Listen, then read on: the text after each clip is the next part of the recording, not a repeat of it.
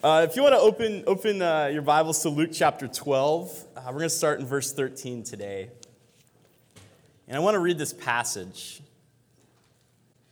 The passage has a lot of titles, uh, but my favorite is the parable of the rich fool. Verse 13 starts Someone in the crowd said to Jesus, Teacher, tell my brother to divide the inheritance with me. And Jesus replied, Man, who appointed me a judge or an arbitrator between you? And then he said to them, Watch out. Be on your guard against all kinds of greed. A man's life does not consist in the abundance of his possessions. And then he told them this parable. He said, The ground of a certain rich man produced a good crop. He thought to himself, What shall I do? I have no place to store my crops. And then he said, This is what I'll do I will tear down my barns and build bigger ones. And there I will store all my grain and my goods. And I'll say to myself, You have plenty of good things laid up for many years.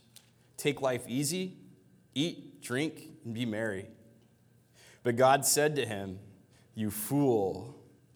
This very night, your life will be demanded of you. Then who will get what you have prepared for yourself? And this is how it will be with anyone who stores up things for himself, but is not rich toward God. It's one of these passages that I, I like and I don't like at the same time. Being a good American, enjoying capitalism, enjoying the freedom that we have here. I read it and I'm like, oh, is that something that we really, really want to teach through today? But then I also think, well, we know who Jesus is talking about in this passage, right? He's talking about like misers, like people with this abundant wealth that are completely out of touch with the world. Like that's who Jesus is talking about. So I could teach on that because, you know, it, it's about misers. And, and we, when we are kind of getting into this holiday season of Thanksgiving and Christmas, we're, we're kind of reminded of probably the most famous old miser ever. If you have heard the story of Charles Dickens' Christmas Carol, right? Ebenezer Scrooge comes to mind. This is who Jesus is talking about. People like Ebenezer Scrooge. I love Chuck Dickens' description of Scrooge. I think it fits well with the guy in this story. He says, uh, Oh, but he was a tight fisted, hand at the grindstone Scrooge, a squeezing, wrenching, grasping, scraping, clutching, covetous old sinner. Hard and sharp as flint, which no steel had ever struck out generous fire. Secret and self contained, and solitary as an oyster.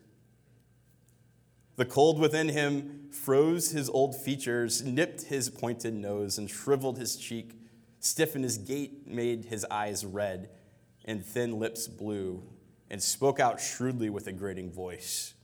External heat and cold had little influence on Scrooge, nor warmth could warm, no wintry weather chill him. What a description. That's who Jesus is talking about. Someone like that in this passage, right? A miser. There's a, a story about a, a, notorious miser in, this, in, a, in a small town who, uh, who had great wealth. And uh, the, the chairman of the local charitable community charity came to him and says, We keep having these uh, charitable events, and our records show that you've never, even though you're wealthy, you've never given anything to our, our charity. And the miser looked at him and said, Oh, your records show that, huh? And the chairman of the charity said, Yes, just wanted to talk through it. And the miser said, Well, your records show that I have an elderly mother who, when my father passed away, was left penniless? Or do your records show that I have a disabled brother who isn't able to work? Do your records show that my sister was widowed at an early age and has children that she cares for? Embarrassed, the, the chairman of the charity said, No, I, I did, our records don't show that. I didn't realize that you had all that going on. And the miser said, Well, I don't give anything to them, so why would I give anything to you?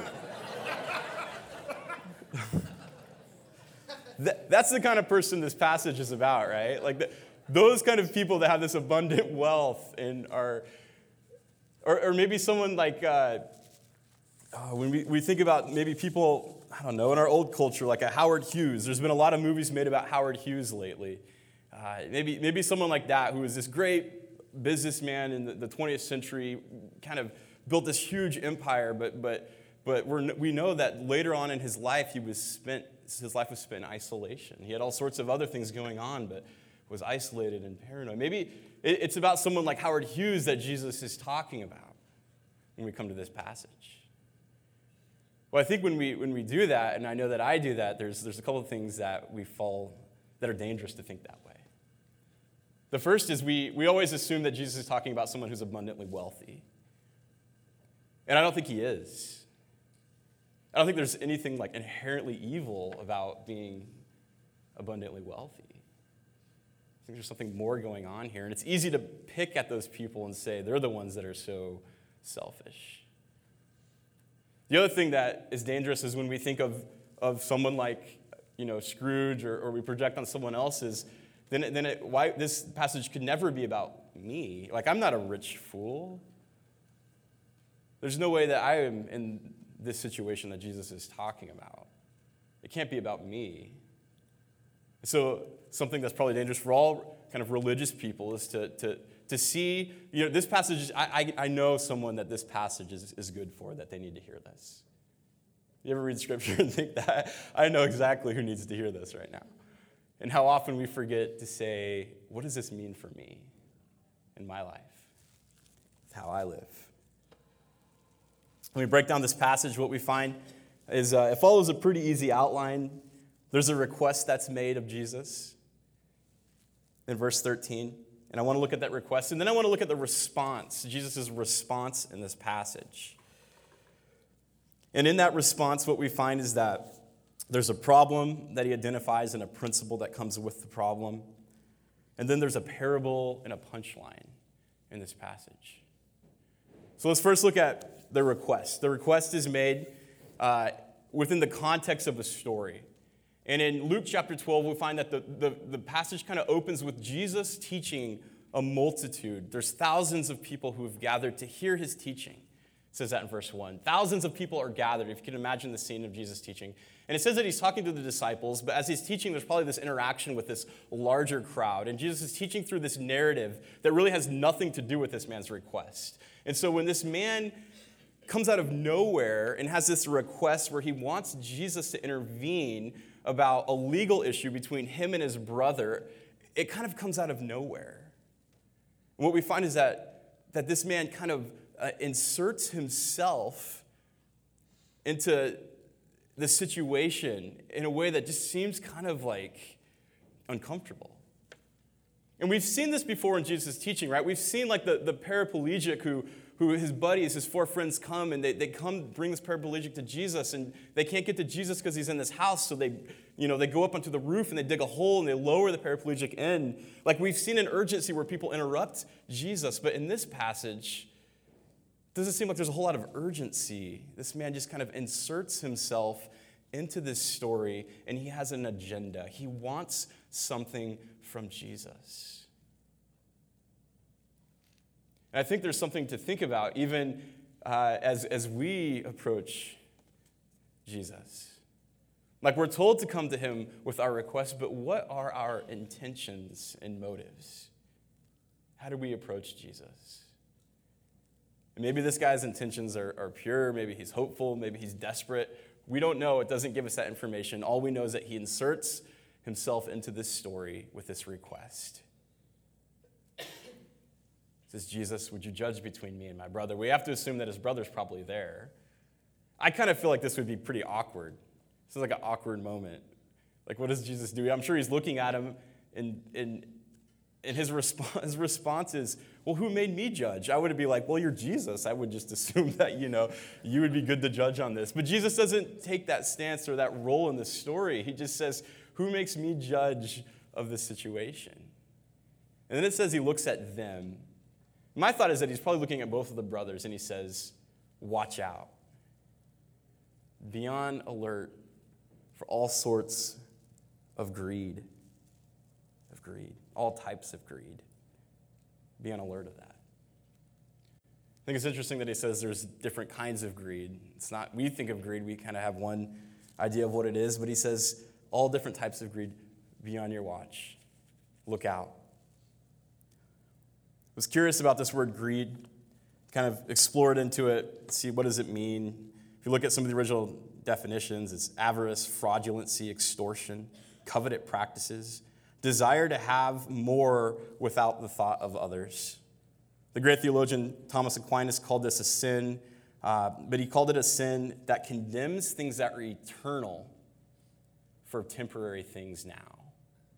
So Aquinas defined greed. Forsaking things that are eternal for temporary things now. The Apostle Paul talks about greed in Colossians 3 5. He says, Put to death all sorts of things that are of our flesh, but greed, which is idolatry.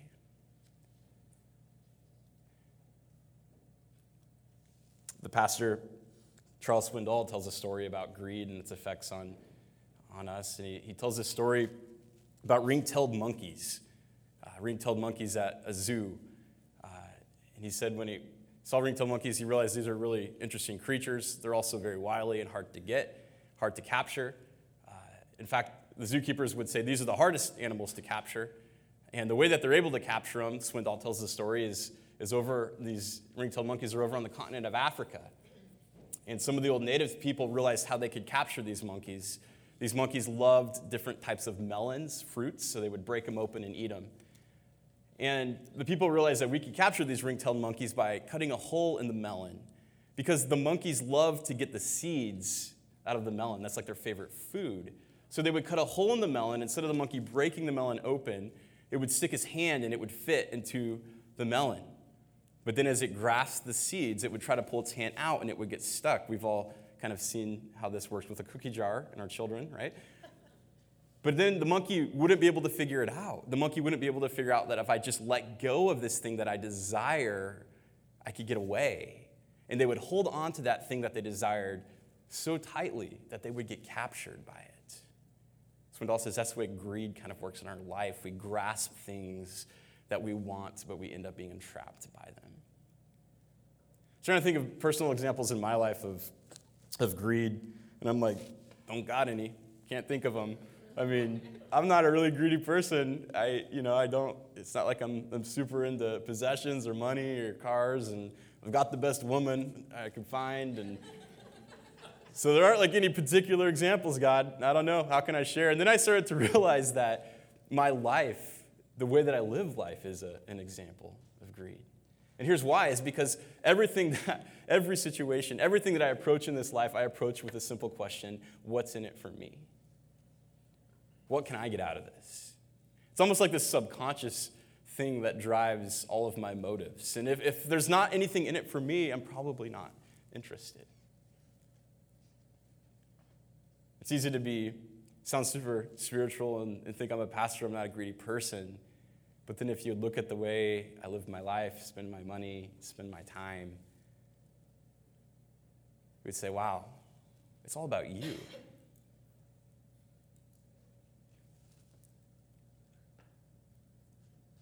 Be on your guard against all kinds of greed. Then there's a principle that Jesus is talking about here, and he says this that life does not consist in the abundance of possessions. Life does not consist in the abundance of what we possess. I love the NASB talks about, uh, it, it translates it this way it says, even if you have an abundance of possessions, that's not where you get life. And I think what Jesus is trying to say here is that we, we buy in to this idea that the things that we possess, the things that we own, we try to get life from them. We try to get life from them. We put our security in them, we put our hope in them.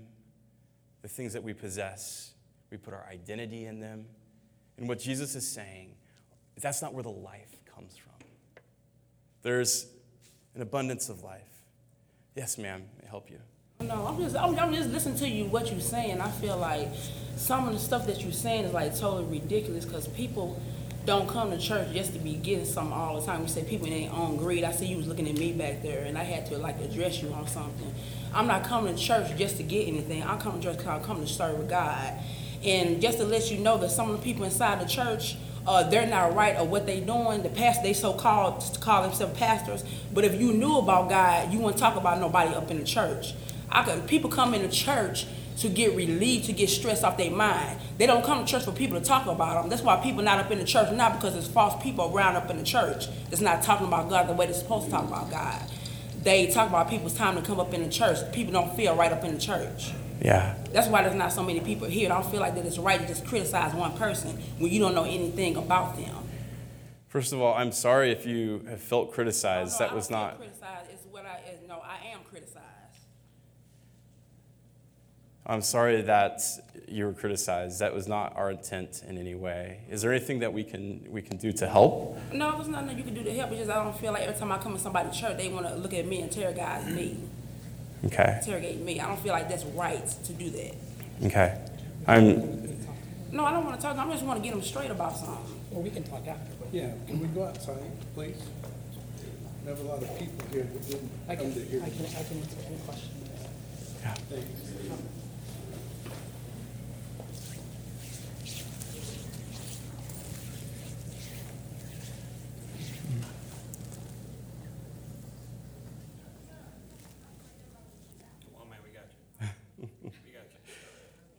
I think that uh, sometimes things like this happen, and God has something for us. Um, that even if it feels disrupted, uh, we need to listen to. Um, that wasn't planned. I had no idea that was going to happen. Um, and I, I, think that uh, this is a very generous loving community. Um, so I, I uh, and I, and I think uh, this is what we're talking about today. Um, but let's uh, continue to hear from God and, uh, and just consider that situation and, and see what God's trying to say to us. Let me pray first. Let's continue. Lord, we thank you so much for your gifts for us. And Lord, uh, I can't imagine uh, what has brought uh, this person to this place there's hurting, there's pain, there's been rejection, there's been probably mistreatment. But it is a reminder that everyone that we come in contact with has is carrying something. And Lord, I just pray that you would soften our hearts. Yet you give us wisdom. And Lord, I lift up this person right now and ask your blessing. And Lord, we ask that you continue to speak to us today through your word. Teach us to be more like you. Teach us to carry your presence in everything that we do. Amen. Amen.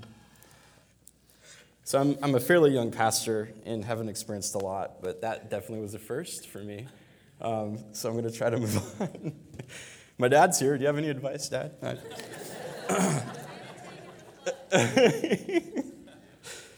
Um, I, uh, I don't know where I'm at. so we talk about uh, our life doesn't consist of the things uh, that we possess. And I think what Jesus is trying to say here is don't get your life from abundance. That's not where abundant life is found. Then we look at his response, though. First, there's this, this problem where he talks about greed, and then the principle life is not consistent in the abundance of our possessions. And then he explains this further through this parable. And it's fascinating as you read this parable, uh, you can hear the word I and mine over and over again. Let's just read it again. And he told them this parable The ground of a certain rich man produced a good crop. And he thought to himself, What shall I do? I have no place to store my crops. And then he said, This is what I'll do. I will tear down my barns and build bigger ones, and there I will store all my grain and my goods. And I will say to myself, You have plenty of good things laid up for many years. Think of this uh, the mindset of the one in this parable the I, the my, the I, the my. There's an old movie, Hook. Some of you remember that with Robin Williams. Sometimes when our kids are complaining to us, we quote Hook the I, I, I, my, my, my, want, want, want, now, now, now. Joking back with them drives our kids nuts, but that's what this parable kind of reminds me of. Everything is kind of viewed through this person's own desires. But is that enough to make this person a fool? Why would Jesus say that this is a foolish thing to think? A few things happen. First is I think that the character in the story fails to take into account for where his wealth has come from, for where the wealth has come from. The story opens with this phrase the ground of a certain wealthy man produced a good crop. There's this reminder that there are these circumstances that are outside of our control. The ground of a certain man produced a crop, which means there's something sovereign in how God provides for us. He never acknowledges that. He never says that this is a gift that's been given, this is grace. If anything, he thinks very, he's very fortunate. And there's something to working and tilling the ground and picking out the right ground. But there are things outside of our control where God blesses us, gives us gifts. He fails to take that into account, where the gifts are from. Second thing is that he fails to understand the purpose of wealth. Fails to understand the purpose of wealth, the things that he's been given. And I, I say this because we live in a, a society that's very individualistic. And it's not necessarily a bad thing. But we often think very individualistically. But this is written in the context of a culture that was a strong group culture. You knew your neighbors really well. You lived in community. It took a village to raise a child. You walked the streets every single day. You were in contact with others. And the fact that this man is, is trying to consider what to do with this bumper crop that he's been given, he's not even, from what Jesus tells us in conversations with others, there seems to be a disconnect. There's no empathy or compassion towards neighbors. If anything, we find that he's isolated isolated. Once heard a message about this idea of the fool comes from another word is, is idiot. The root word for that is one that lives outside of a village, outside of a community, decides to be by themselves. This person fails to understand the purpose of wealth, that maybe God has blessed him with this bumper crop to do something good with it. And you might be looking at it and thinking, well, he's a really good agribusiness man, you know, like he's, he probably, if this is a bumper crop, other farmers probably had a bumper crop, and so he's storing up the crop until prices, you know, come down a little bit and, or go up a little bit, and so he's thinking of the future. And, and all of that, yes, is good, but where is his community? How is he living life with others around him? The third thing is that he fails to account for God in his plans. He fails to account for God in his plans. We see him have this conversation about what should I do with this, but he never comes before God in prayer saying, What would the Lord have me do with this?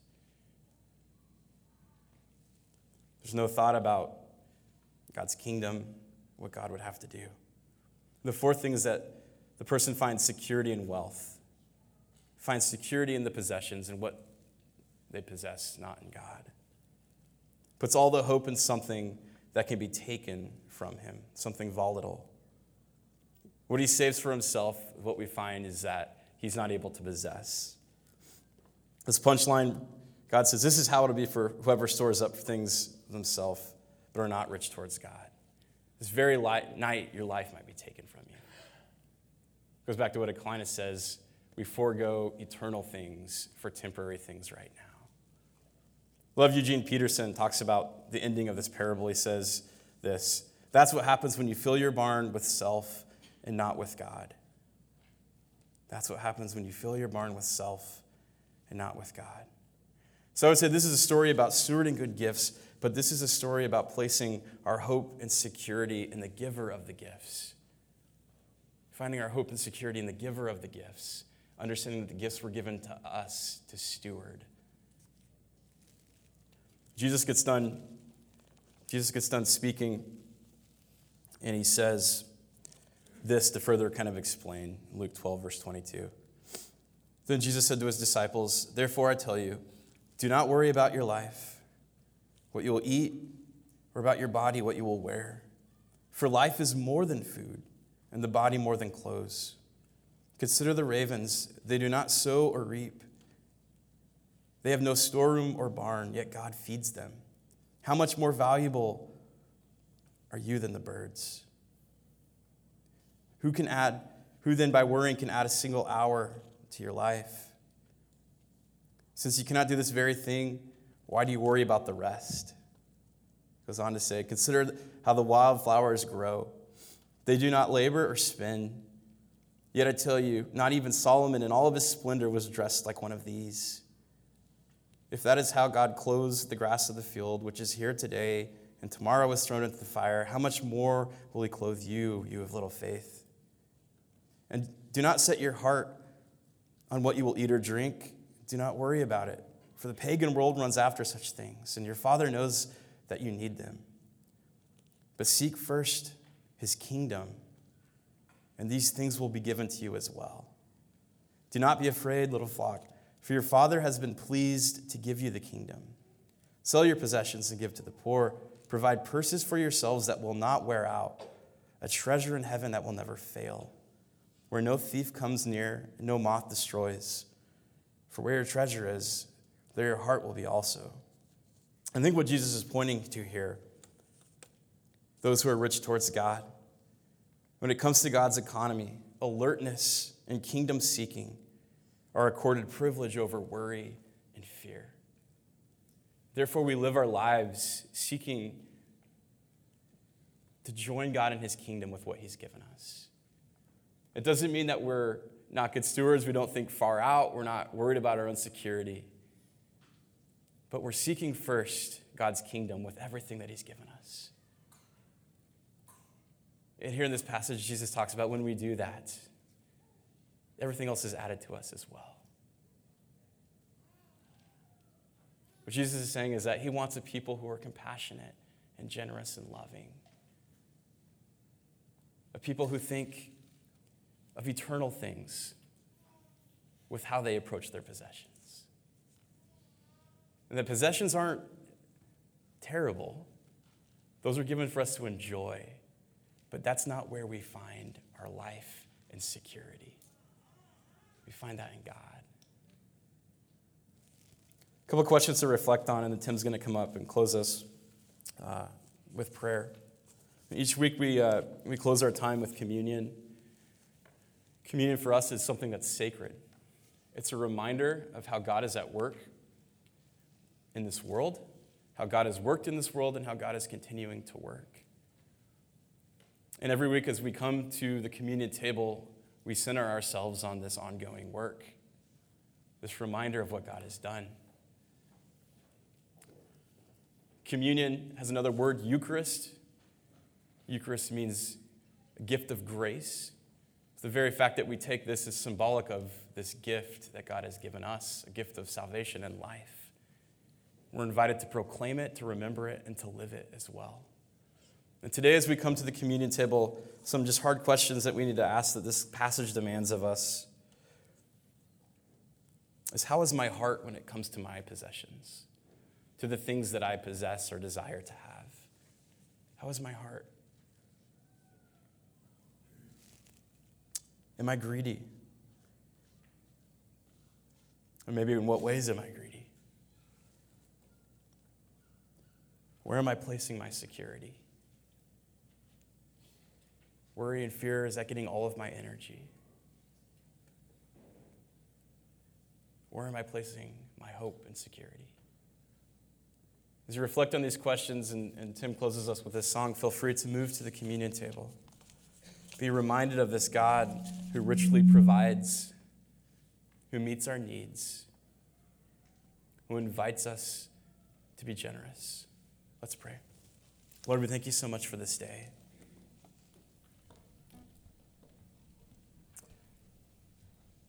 Lord, we thank you for being a generous God.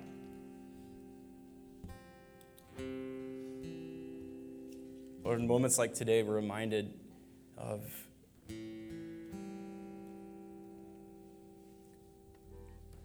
our need for you, our need to reflect you to others, be generous people, to see people as you see them. Lord, we're reminded of where our hope lies, not in what we possess, not in abundance, Lord, but abundant life comes from you.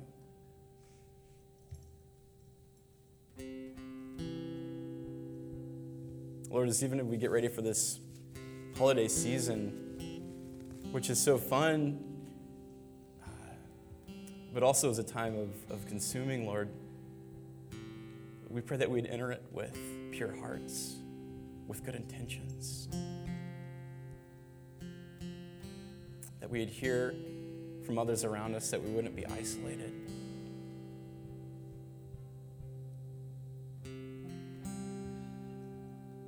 We'd seek first your kingdom. Lord, we give you this time. Move us to be more like you. We love you.